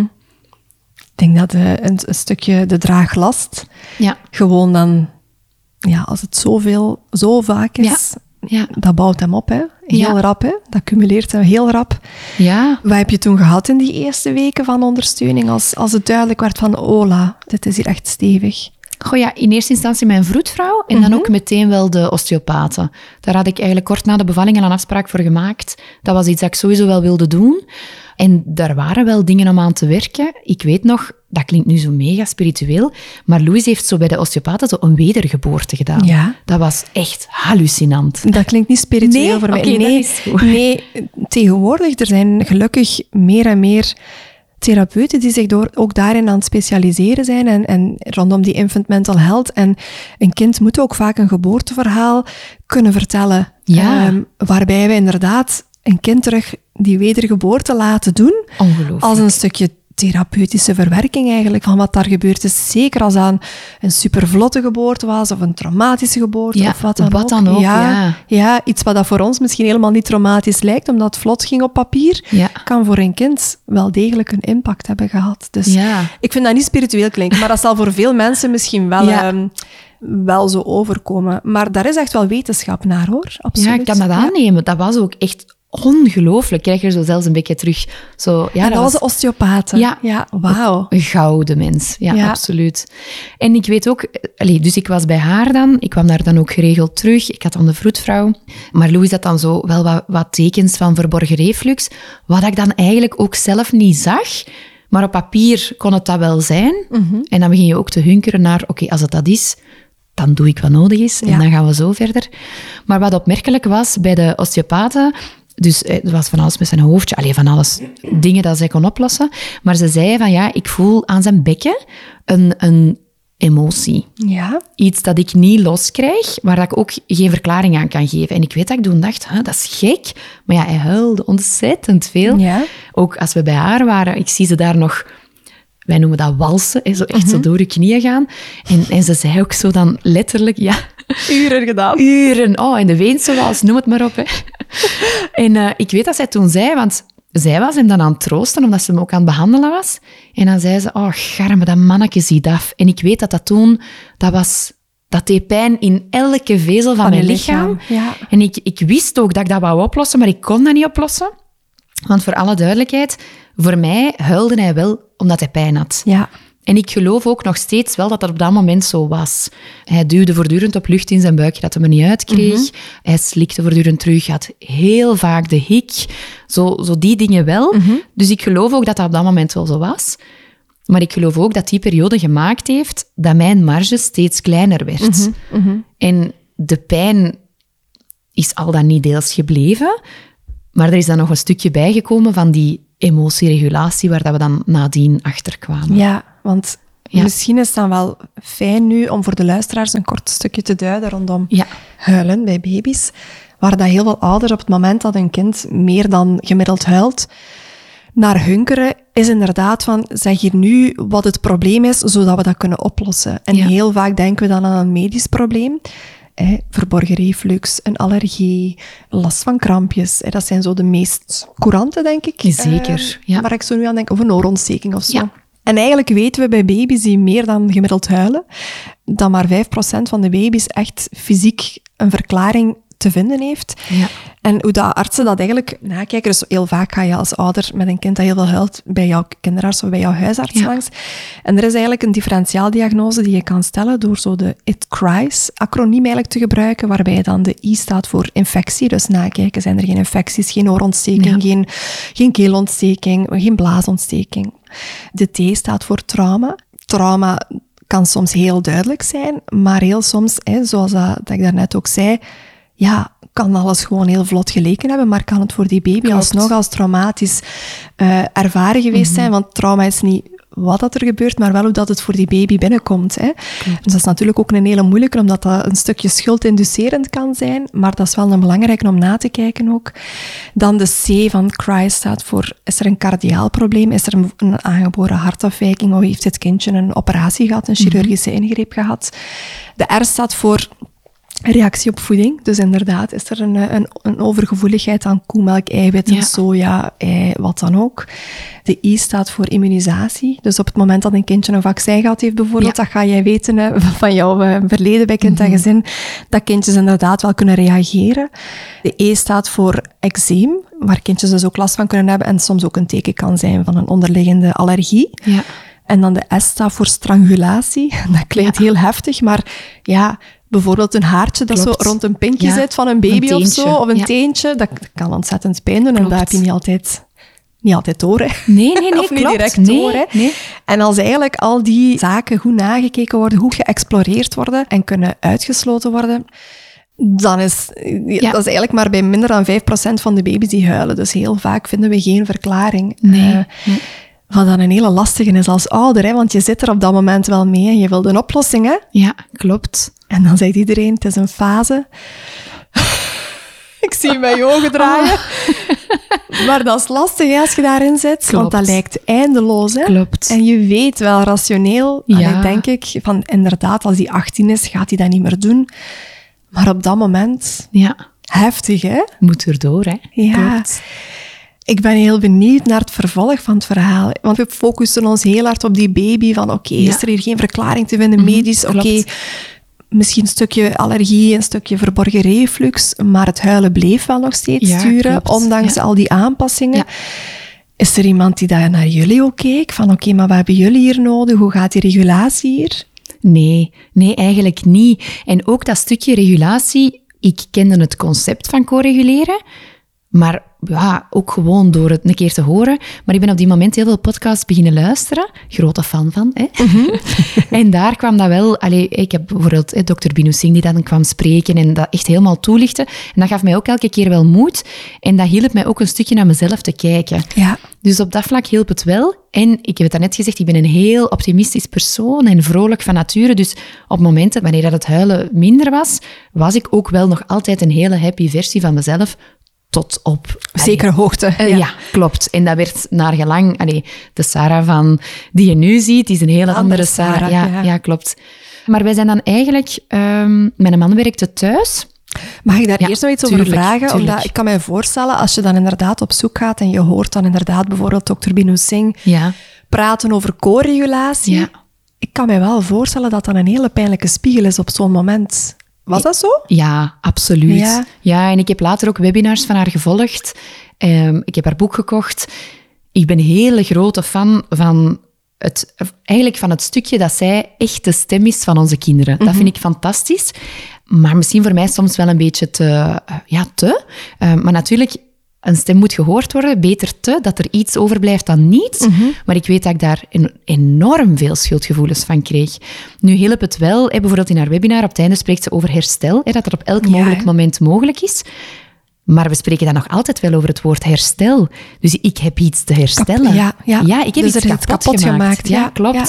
Dus ja, dat was een, een hulpbron. En tegelijkertijd was dat mijn grootste vijand. Hè, dat stuk van co-regulatie. Want ik kon dat niet meer volbrengen. Of ik kon nog niet eens zien op dat moment... Ja, dat, dat, dat stuk was niet meer mogelijk. Ja. Ja. Ja, ik voel hem. Omdat, ook opnieuw, ja, het, het is voor mij heel herkenbaar alles wat jij vertelt. En zeker als je als mama op dat moment daar middenin zit. Ik kan alleen als mama spreken, omdat Mhm. Ja. ik niet weet hoe dat is als partner. Lijkt mij trouwens ook geen makkelijke Nee, positie. nee. Want eh, hoe dat voor mij dan was, ik dacht, oké, maar ik kan die borst er hier nog insteken. Ja, en dat klopt, is het hè. enige moment dat die meestal stil is. Dus ik dacht, ja, maar ik doe het dan toch goed, want, want ik Ah, doe ja. alles volgens de boekjes. En ik Ja. geef exclusief borstvoeding en ik ga op dieet. En ik vind dat helemaal niet leuk, maar ik doe dat wel allemaal. En dan, dan spreken ze hier over co-regulatie. Ja, maar hoe dan? Wat kan ik nog meer doen? Ja. Maar eigenlijk is het een stukje ja, back to basics kunnen gaan. Ja. Je eigen noden die Klopt. totaal niet Vervuld worden. vervuld worden. Ja. Omdat je alles wat jij nodig hebt zo wegcijfert om je op die een baby te richten. Waardoor het. dat je zo wat in een, ja, een, een negatieve visieuze cirkel eigenlijk terechtkomt. Ja, klopt. Je window of tolerance is gewoon veel kleiner. Waardoor dat probleem net voor mij, als- althans, ik kan dat niet voor u invullen, naar mijn gevoel misschien veel langer in stand is gebleven dan dat het had, eh, had moeten zijn of zo. Wat natuurlijk opnieuw weer schuldgevoel ge- Oh, geeft. dat is hè. zo heftig Ja. om dat op te zeggen. Ja, hè? Dat is echt zo. Ja. Ja. dat stukje van co-regulatie. Want bij mij is dat bijvoorbeeld iets dat ik maar eigenlijk voor mijn derde kind echt snapte. Ja, tuurlijk. Waardoor dat ik mijn derde kind minder als, als huilbaby of, of een baby die veel huilde omschreef, omdat ik gewoon veel meer kennis had of zo. Mhm, Dat stukje rondom co-regulatie, wist je daar veel van voordat Louis geboren was bijvoorbeeld? Of heb je dat echt ook ontdekt in die periode die dan zo heftig was? Ja, ik, ik kende er wel dingen van, hè, zoals die Aletta Solter dan bijvoorbeeld, die heeft ook een boek. Dus ik, Mhm. ik, was, ik snapte het principe wel. Maar ik weet ook dat ik op een gegeven moment zei tegen mijn man... Kijk, die hebben antennetjes voor mijn gevoel. Hè? Maar ik, eh, van de spanning overnemen dan. En niet per se dan het reguleren, maar dan vroeg ik van... Ja, maar wat moet ik dan doen Ja. dat ik die spanning nu niet ervaar? Want tuurlijk geef ik dat door. En met die regulatie was dat een beetje hetzelfde. Ik wist wel wat het betekende, half en half. Dat werd dan duidelijker gaandeweg. Maar oké, en hoe ga ik. En dit nu? dan doen? Ja. ja. Hoe dan? Ja, voilà. Ik snap het nu, hè. Maar hoe dan? Ja. Exact. Ja. Ja, Hoe dan? ja, Ja. hoe dan? Goh, Wat is er niet. Wat hebben jullie gedaan? Of wat- zijn Ja. bij de kinderarts terechtgekomen als Louis zes weken was, vermoed ik, zes of acht weken omdat en mijn man werkte van thuis uit en die is een beetje beginnen bijhouden hoeveel Louis huilde. Ik kon dat zelf ook niet meer zien. Ik kon de dag nadien ook niet zeggen, gisteren voormiddag was een goede dag. Ik, ik, nee, dat was... Blur. Ja, klopt. En hij zei toen, eh, want het was 16 uur in de namiddag en ik zeg, die heeft nu toch echt al heel veel gehuild. En hij zei, ja, rond de 8 uur. En dan wist ik, nee, Dit is niet oké. Nee, en ik moet uitsluiten dat dat geen oorontsteking is. Want wat als ik nu zeg dat dit iets emotioneel is, maar terwijl dat Ja, het wel dat iets wel medisch medische- ja, ja. En dan ben ik naar het ziekenhuis gegaan en, ehm, en Louis huilde ook zo hard dat hij blauw werd en zo blauwe voeten en, en benen. En eh, ik zat daar in de wachtzaal, uiteraard, met een heel verdrietig kind. En op het moment dat dat mij was, werd hij stil. Ja. Je hoorde hem niet meer. Dat was een voorbeeldbaby. En ik dacht, oh... Nu gaat hij mij zit- liggen ja, hebben, hè? Ja, niemand gaat mij hier geloven. En, en, en het komt allemaal door mij. En het zijn mijn antennes. En, hè. Mhm. en dan zei die kinderarts, kinderen weten wanneer ze moeten stil zijn. En dat gaf mij dan het gevoel van, oké, ze erkent dat wat ik zeg wel waar kan zijn. Maar ik dacht ook, huh, maar hij voelt toch ook wanneer dat ik niet meer kan, kan Mhm. hem dan op dat moment hè, het huilen niet tegengaan. Maar dan bedacht ik mij ook terug, ja nee, huilen is een uiting van, hè, en, en dat staat ook buiten zijn wil. Mhm. Maar zij heeft toen echt heel goed meegedacht en stelde voor om eigenlijk direct over te schakelen op de melk die Livia gedronken had.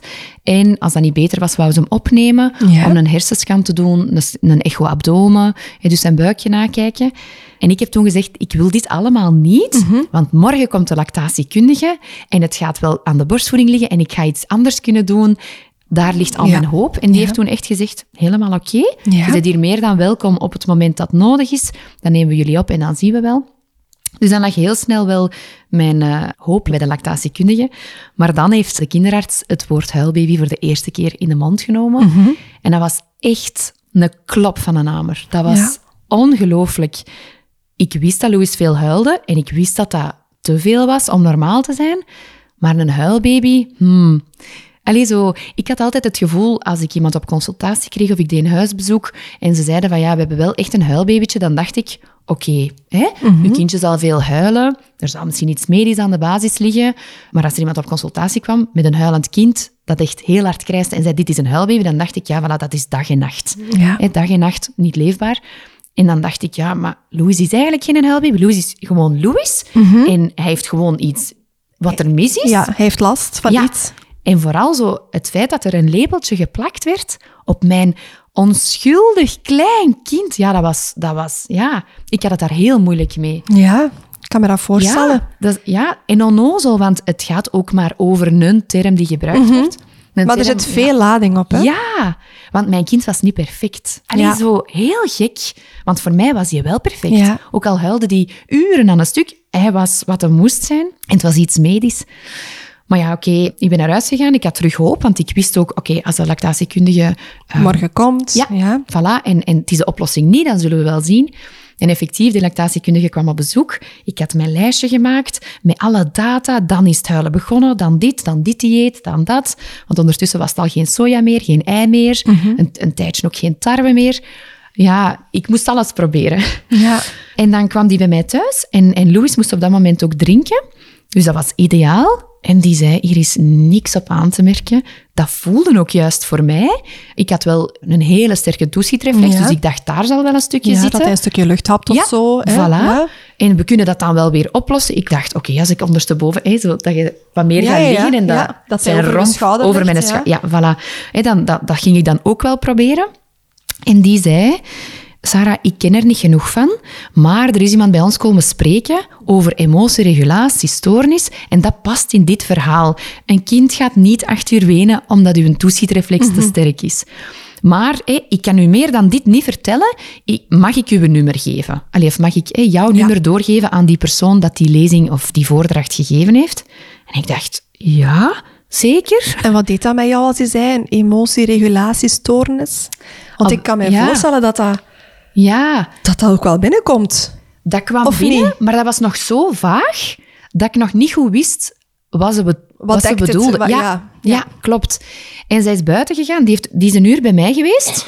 Het is niet over mijn borstvoeding gegaan, want daar kon ze niks op aanmerken. En die is buiten gegaan en ik ben direct beginnen opzoeken. Ja. Van, hé, online vind ik hier iets terug over hé, waar dat zij over sprak. En dan ben ik eigenlijk zo op een PowerPoint-presentatie terechtgekomen van de dienst waar wij later ook terecht zijn gekomen. Ja. En kon ik een stukje meer zien wat ze deden. En dan weet ik nog, dan ben ik gaan wandelen met Louis, omdat hij op dat moment het moeilijk had. En ik dacht ook, als hem nu in slaap is, ga ik niet luisteren naar een podcast of muziek. Ik wil dit even, ik wil landen van wat ik hier nu net gelezen en Ja. gehoord heb. Ja. En ik weet dat ik wandelde langs de straat en het was alsof dat een puzzel in elkaar viel. Ja. Dus het voelde niet meer... Het was, zoals het woord huilbaby mij een heel onbehagelijk gevoel gaf, was dit zo van... Maar ja, Klopt. ja. Ja. En dan heb ik ook die osteopathe een sms'je gestuurd. En mag ik jou bellen?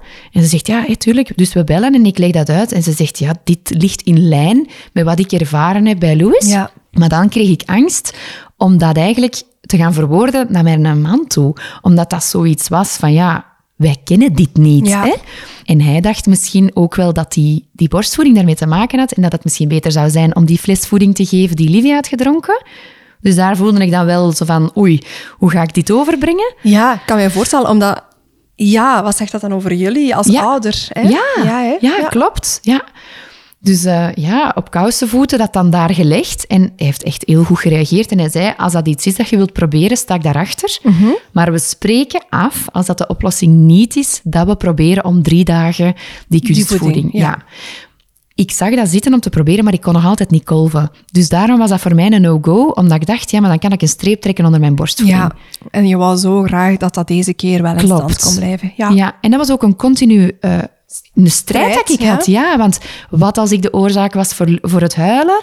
En is mijn wens dan belangrijker dan zijn comfort? Dus dat was absoluut een tweestrijd. Maar Ja. op dat moment was er nog niet zoveel buikgewoel. En was er nog heel veel buikgevoel dat zei, nee, ik, dit voelt goed, dit voelt juist. En vooral wat dat jij daarnet zegt, dat was mijn troostmiddel nog altijd. Ja. Want wat als ik dat ook niet meer had? Ja, die borst dan, hè? Die borst, Ja.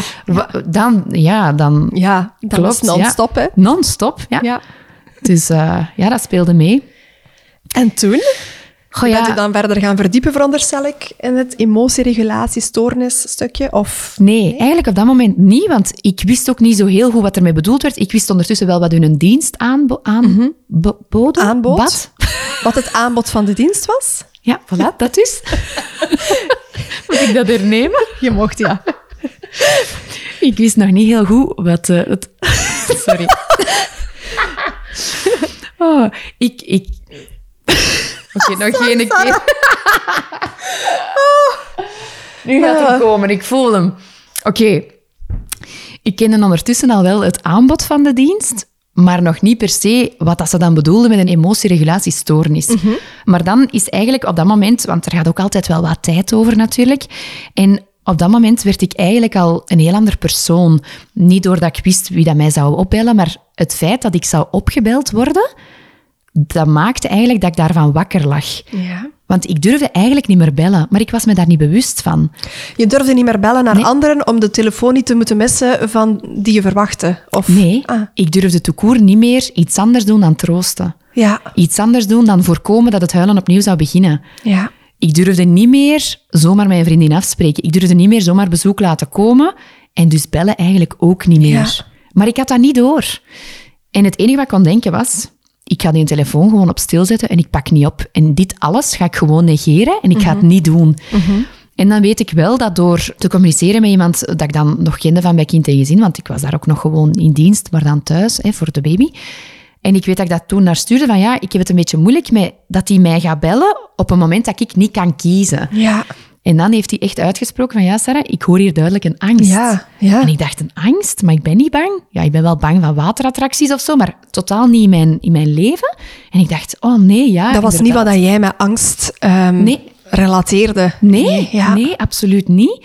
En dan heb ik beslist, oké, ik ga die telefoon wel aannemen. Ja? Ik was daar helemaal van onder spanning. Ik weet dat ik aan het wandelen was, maar ze heeft mij gebeld op een ideaal moment. Mhm. Hij was net in slaap na heel lang huilen, dus ik wist, dit kan ik hebben. Mhm. Maar ik sprak dan ook heel zacht. Ik, ja, je, je durft zo niks. Ja, Angst om het, om, om, Ja. om het huilen terug te triggeren, hè, om, om die dat was het. Hè? maken, hè. Dat was Ja. het eigenlijk. Heel mijn leven werd geleid door die angst van het huilen. Ja. Ehm, en die heeft mij dan gebeld. We hebben een afspraak gemaakt van, hé, kom een keer op gesprek binnen het UKIA dan. Kortweg gezegd is dat kinderpsychiatrie in Antwerpen. Ehm, hé, kom een keer tot daar en dan, dan gaan we samen kijken. De kinderpsychiater zal daarbij zijn, ik ga daarbij zijn. En dan een fysiotherapeut, alleen Ja. een kinesiste. En ik dacht, ah ja, super. Ik leg die telefoon in en ik denk, ah nee, kan toch niet mijn auto pakken zo lang, hè, want dat was drie kwartier rijden.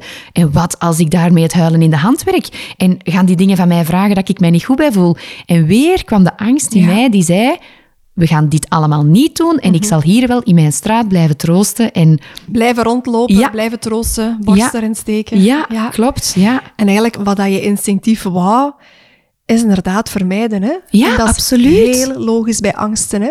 Ja. Dat je wil vermijden. Hè? Omdat die confrontatie gewoon... Maar wat, wat is er net nodig? Net blootstelling. Hè? Ja, maar, Maar dat ja, was... dat ja. voelt zo onveilig. Hè? Ja. Onveilig, dat is echt het woord. En we kwamen ook op een punt dat er ja, bezoek mocht niet doortrekken.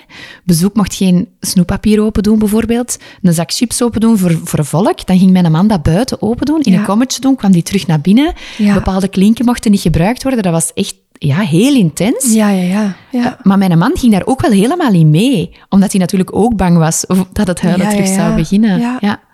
Oh, heftig. Ja. Ja. gek hè? Wat deed dat met u als hij zo zei van... Ja, Sarah, dit is angst. Ja, ik heb dat heel vaak gedacht in die eerste periode met Louis, van ik ben mezelf kwijt. Ik ben niet meer wie ik wil zijn, maar ik kan ook niet zijn wie ik wil zijn.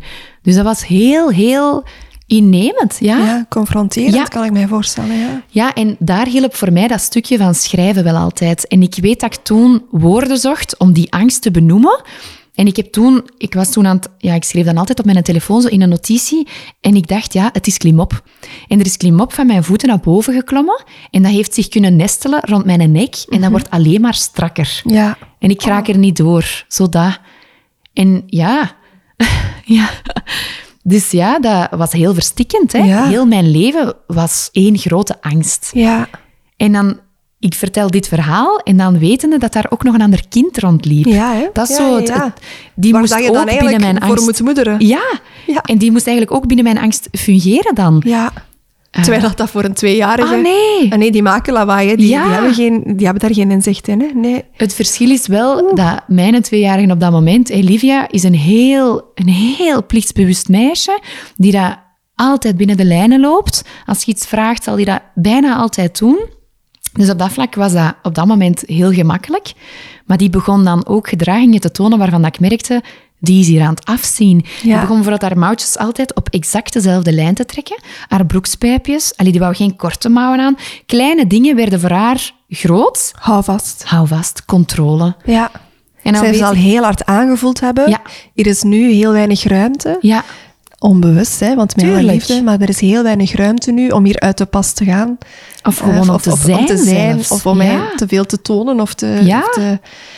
Oh jee, amai. ja, heftig. En Ja. die, die is nog altijd zo. En ik sta daar soms wel bij stil van, heb ik dit mee in de hand gewerkt? Ja, tuurlijk. Allee, Ja. ik heb het alleszins niet weggenomen. Onbewust, maar Ja, bo, ja. met alle liefde opnieuw weer. Hè? Jawel, ja, jawel. ja. Maar bijvoorbeeld wat zij zei was, als Louis even rustig was bijvoorbeeld, of net gedronken had, en dan zo, laten we zeggen, tien minuten Niet helden. niet huilde. Dat was in het begin onmogelijk. Dan werden dat tien minuten en zo bouwde dat op. En die gaf dan nog maar een piep of een kramp. Dan zei Livia altijd direct, mama schoot, mama schoot. Omdat zij dan op mijn schoot wou zitten om te denken van ja, niet nog eens uren en uren dat ik niet op die schoot Ja. kan. Hè? Ja. Oh, krak. Dat is heftig, hè? Ja. Het moment dat ik echt gebroken ben met Livia is... Het was weekend, dus ik was thuis, mijn man was thuis en Livia, en Louis uiteraard. En we waren zo in de tuin aan het troosten. Omdat ik, ik had geen zin om weer de straat op te gaan, want ik deed dat bewust om Livia te ontlasten van het gehuil. En mijn voeten stonden ook vol blaren op plaatsen waar ik niet eens wist dat ze tussen pasten. Van zoveel te wandelen. Ja, ja. En in de tuin kon ik op blote voeten. En ik was zo in een streepje schaduw aan het wandelen. En Kenny wou mij helpen, want het was nu eens weekend en hij kon helpen. En eigenlijk hadden wij op dat moment niet gezien dat Livia haar stoeltje had gepakt, zo'n mini-mini stoeltje. Oh, ik heb het een beetje moeilijk.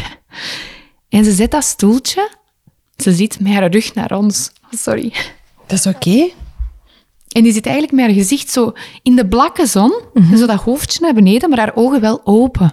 Dus die, was, die had zich afgesloten. Ja.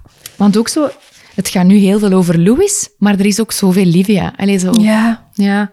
Maar dus zij zat dan met dat gezichtje echt in die blakke zon. Het was echt heel warm. En wij weten dus ook niet hoe lang dat, dat geduurd heeft. Omdat ja, huilen kent geen tijd. Dat is echt... Ja, dat ehm, vervaagt al de rest. Hè? Klopt. En dan hebben we wel echt zo beslist van hier moet iets gebeuren voor Livia. En dan hebben wij eigenlijk in de kinderopvang waar Livia ging, was een meisje gestopt. En wij, dat meisje had ons eens een keer gecontacteerd om een soort van afscheid te nemen. En ik dacht, ik ga hier gewoon proberen. En die is effectief dan, die heeft dat helemaal ter harte genomen.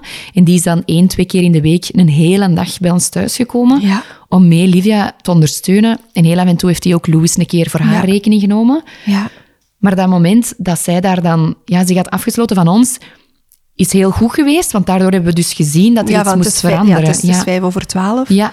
En als dan dat meisje bij jullie in huis sporadisch kwam helpen, kon jij genieten van ook eens één op één momentjes met Livia dan? Of zat daar ook weer opnieuw zo dat schuldlaagje onder van... Ja, maar nu heeft Louis het ook lastig. En ik, en ik moet eigenlijk Louis troosten en Ja. ik moet het oplossen. Ja, ik heb dat echt geprobeerd. En daarmee, ik denk in totaal dat zij zeker drie keer Louis een keer in de draagzak heeft genomen, waardoor dat ik mijn handen vrij had voor Livia.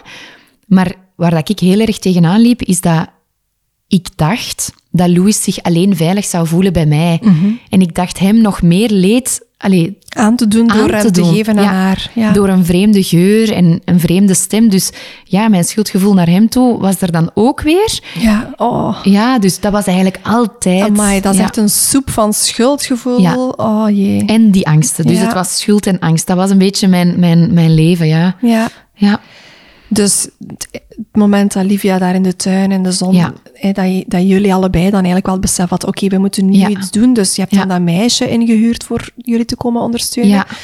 Wanneer heb je dan verder de stap gezet naar professionele? Goh, ja, ik had dan die afspraak gepland staan op het UKIA dan. Die dat drie kwartier rijden was. Ja, daar, ja. En dan heb ik teruggesproken met die collega dat toen sprak over mijn angsten. En ik zeg van, ja, maar ik, ik, dat gaat toch niet, hè, zo ver van huis? En dan heeft zij wel gezegd van, ja... Allee, zij is ook zo wat de therapeutische rol. Dus die stelde mij heel suggestieve vragen die ik wel direct kon doorprikken, Ja. maar toch het werkte. Waardoor dat ik zelf kon zien van, ja, kijk... eh, ik moet dit wel doen. En dan heb ik eigenlijk, ondanks de coronamaatregels, wel mijn beste vriendin meegenomen. Oké. En dan zijn wij naar daar gegaan. Die rit is uiteraard afschuwelijk verlopen. Dat, dat kon ook niet anders, hè, want hij leefde op mij. Ja, ja, ja. En dan Dus- moest hij naar. Mexico Ja. zitten, drie, drie ja, kwartier. voilà. Ja. Ja.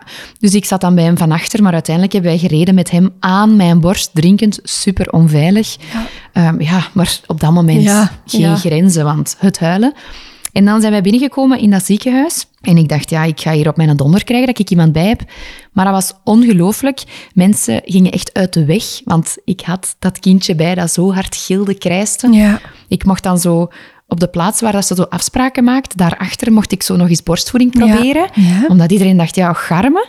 En dan is iemand mij komen halen van, van op kinderpsychiatrie dan. En die zei...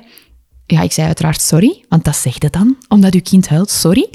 erg ja, eigenlijk, hè, erg, ja. ja. Ja. En die zei van, hey, kom maar mee, mijn teamleden zullen zich wel verzamelen in het kantoortje. Ik ga ze niet moeten gaan roepen, ze Ja. zullen het wel horen. Ja. En ik dacht toen ook van, ja, want ja, het was ook zo. En dan ben ik binnengekomen, mijn beste vriendin dan bij, en dan Louisje. En dan eigenlijk ben ik daar bijna direct beginnen huilen, omdat ik zo voelde van, ja, en hier Mag het nu? mag kan ik. het nu? Ja, ja. ja. Maar een gesprek was niet mogelijk, want het gehuil was zo intens. En zoals ik daarnet zei, die akoestische navelstreng, ik kon dat ook niet uitzetten. Dus ja, dat was een heel moeilijk moment. Maar dan heeft die kinesiste beslist van, allez, voorgesteld, ehm, ik ga hier een aantal houdingen proberen waarvan dat we weten dat het werkt tegen krampen, omdat ze aan zijn buikje voelde dat het wel degelijk ja. krampen waren. Ja. Ja. Maar die houdingen ehm, op termijn hebben die zeker veel goeds te, allee, veroorzaakt. Maar op dat moment, Louis was niet te troosten. Zoals eigenlijk al alle voorgaande weken dat het zo Mhm. was. En dan is hij buiten gegaan met Louis in de buggy. En dan mijn beste vriendin meegenomen. Ja. Zodat wij toch een gesprek konden voeren En eigenlijk. dat jij ook wel de veiligheid voelde. Mijn vriendin is bij Louis. Ja, Ja. ja, klopt. Ja. En dan, ik weet dat ik daar zo op een klapstoeltje zat. Zo een super fleurig kleedje met bloemetjes. Maar ik was gewoon echt een, een leeggezogen vat dat daar zat, een wrak. En dan, ehm, ja, dan hebben we wel een gesprek kunnen voeren. Want op een gegeven moment hoorde ik Louis niet meer. En ik dacht, zijn ze nu zo ver dat ik hem niet hoor? Of is hij Of is slaap? stil? Ja. Ja. En dan hebben we wel een gesprek kunnen voeren, waarbij dat er dan direct ook wel wat dingen werden voorgesteld, zoals thuisbegeleiding, maar vooral ook weer een kinderarts, om toch dat medische stuk Uit te eh, kunnen sluiten. Ja, Ja. alweer. En dan, ja, dan weet ik, mijn beste vriendin is teruggekomen met Louisje, huilend uiteraard. En dan weet ik dat wij konden vertrekken, het gesprek was afgerond, maar Louis ja, huilde of krijste op dat moment nog heel hard. En dan zei die logopediste, want die was er ook bij, die zei, wij laten jou niet vertrekken op deze manier. Mhm. Dus ik ga met jou mee tot aan de auto, we kunnen nog even wandelen. En dan als het slaapt, dan ga ik jou loslaten. En wij kwamen dat kabinet buiten. En dat was dus ik, mijn beste vriendin Louisje. En dan waren er eigenlijk vier medewerkers, waaronder die kinderpsychiater. En wij lopen zo door die gang van kinderpsychiatrie. En dat was ongelooflijk, maar ik, ik had dus mijn ongelooflijk verdrietend, krijsend, huilend kind bij. En ik voelde mij zo gedragen. Ja. En, en ik kan alleen maar beschrijven dat ik precies zo'n oeroud beeld ben, dat zo de, op balken zit, op zo'n stoel. Ja. Louis in mijn armen. Ja. En zo de dragers van mijn balken. Ja. Oh my god. ja, en er was niks veranderd, want Louis was nog altijd heel ongelukkig, maar ik was niet meer alleen. Ja, werd- je werd gezien Ja. en het werd erkend. Ja, ja, En je wist, die gaan met mij mee op zoek gaan. Die gaan meezoeken. Ja. ja. Is er dan inderdaad een, een plan van aanpak opgesteld? Ah, wel, wij kregen dan thuisbegeleiding is dan opgestart. En daarbij kwam dan de kinesist en de logopedist aan huis. En dat heeft ons zeker wel een stukje geholpen. Maar na een tijd merkten wij ook dat eigenlijk er verbeterde niks. Buiten het feit dat ik sommige dingen wel kon zien. Ja. Beginnen zien. Want nog niet echt zien, maar zo deels. En dan hebben we eigenlijk na een tijd moeten aangeven van... Allee, ik weet dat ik een berichtje stuurde, want die hadden een WhatsApp-groepje gemaakt. En ik stuurde een berichtje van... Eigenlijk elk stukje energie dat ik in mij opneem, wordt er direct meteen weer uitgezogen. Ja, ja. En dan reageerde de logopediste op dat moment van... Ja, het is iets wat ik zelf al aanvoelde. Ik denk dat jullie meer nodig hebben. En dan zijn eigenlijk die dagopnames gekomen. Waarbij dat we ehm, twee halve dagen per week ging ik met hem naar Naar het ziekenhuis? naar het ziekenhuis, ja. klopt. En door corona waren dat dan halve dagen, want normaal waren dat er hele. Maar voor mijn hoofd was dat heel goed dat het halve Ja. dagen waren. Zodat ik in de namiddag kon troosten Ja, en kon landen. En dat heeft eigenlijk de grote switch kunnen maken, omdat ik daar inzicht kreeg van mijn eigen aandeel enerzijds, maar ook mijn eigen acceptatie is daar gekomen. Mhm. Zo van, oké, Louis is nu een babytje dat veel huilt, hè, of hè, tussen aanhalingstekens het huilbabytje. En dat is nu zo. Ja. En ik ga hier nu mee om en ik kan nu alleen maar leren hoe ik hiermee om kan gaan. Mhm. Muziektherapie, houdingen, noem het op. En ja, dat heeft zo echt, denk ik, de grote ommezwaai kunnen ja. maken. Ja, daar is echt het grote inzicht gekomen. Hoe was het met jouw angsten dan? Kreeg jij daar bijvoorbeeld ook individueel therapie voor? Goh, individueel is dat niet echt, maar natuurlijk, Louis spreekt nog niet. Dus uiteraard gaat dat dan wel over mij en mijn ouderschap. Maar wij hadden dan een psychologe die ons dan toegewezen werd.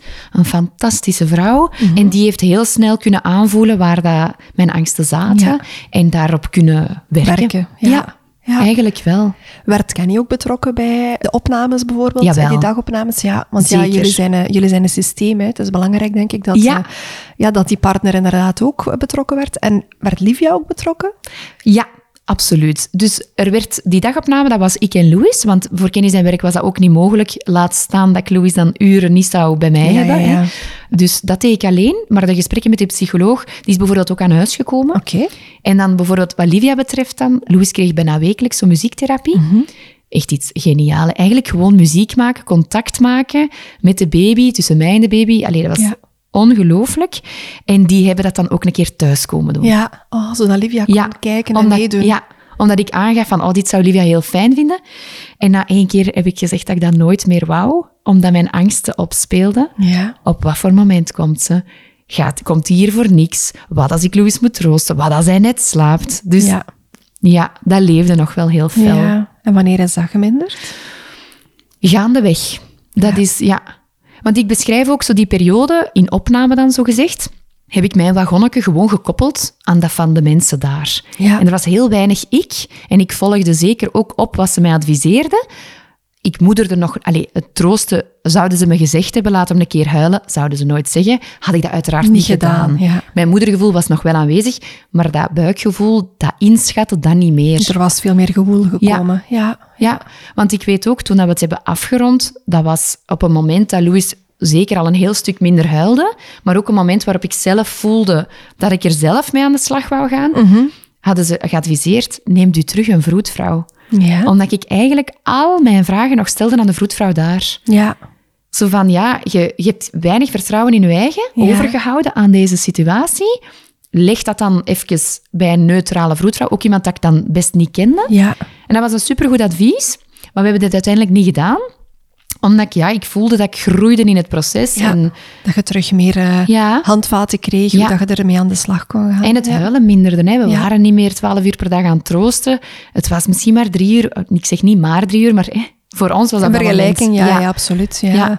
Hoe oud was Louis op dat moment ongeveer? Ah, wel, ik denk een zestiental weken. Ja, dus dat is vier maanden. Ja, Heftig, amai. ja, en dan waren we nog op drie uur eigenlijk zelfs. Ja. wat nog veel is, hè? Ja, Ja. absoluut. Ehm, je hebt ook een boek geschreven. Ja.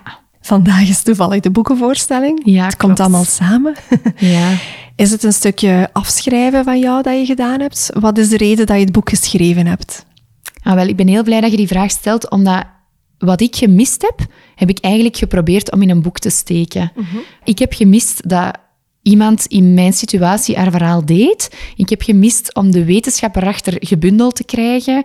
Ik heb gemist om te kunnen uitleggen aan mijn familie wat ik meemaakte. Ja, En ik heb gewoon geprobeerd om een boek te schrijven dat ouders in die situatie heel veel erkenning, herkenning en ook troost kan bieden.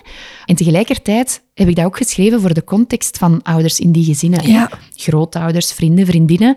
Om gewoon dat ouders eenzelfde taal kunnen spreken met die mensen die het boek ook gelezen hebben over de situatie waar dat ze in zitten. ja. Mooi. Ja, dat is echt Ik denk dat dat kei waardevol is, want ik denk dat een angst bij veel ouders die een kindje hebben die heel veel huilt, is mijn omgeving gaat dit niet herkennen. Ja. Of zij snappen het niet, want het moment dat zij de baby zien, is die misschien net op dat moment Ja. kalm, dus ze vinden dat ik overdrijf. Of, hè. Exact. Het zijn allemaal zo belemmerende overtuigingen Ja. die je ongetwijfeld kent.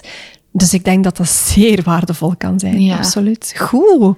Heeft het voor jou ook een therapeutisch effect gehad Ja. als je er nu op terugkijkt? Zeker, Ja? jawel. Ik weet wel tijdens het schrijven dat ik heel vaak zo de terugkoppeling maakte van ik zie nu dit en ik zie nu dat, maar toen zag ik dat niet natuurlijk. ja. Ja. Ik vind het super mooi dat je van zoiets heftigs, zoiets kwetsbaars ook, ja.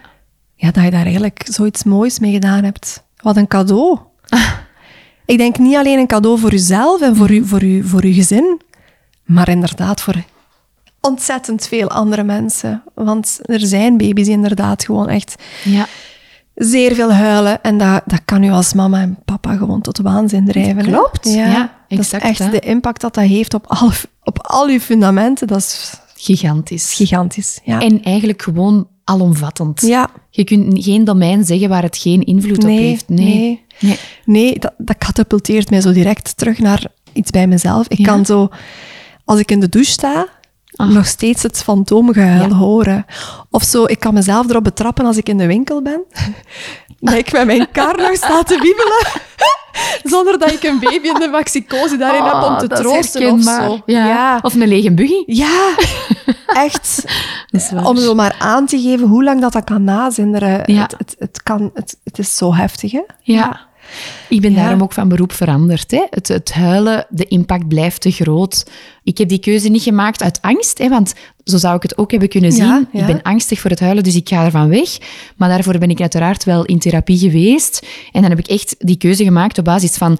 Ik ben niet bang van het huilen, maar ik voel mij nu gewoon comfortabeler om dat niet meer Om er voortdurend... ja, aan blootgesteld te worden. Ja. Dat is Ja. kei dapper, hè, dat je, je hebt voor jezelf gekozen. Ja, eigenlijk wel. Ja. Dat is super dapper. Ja. Ja.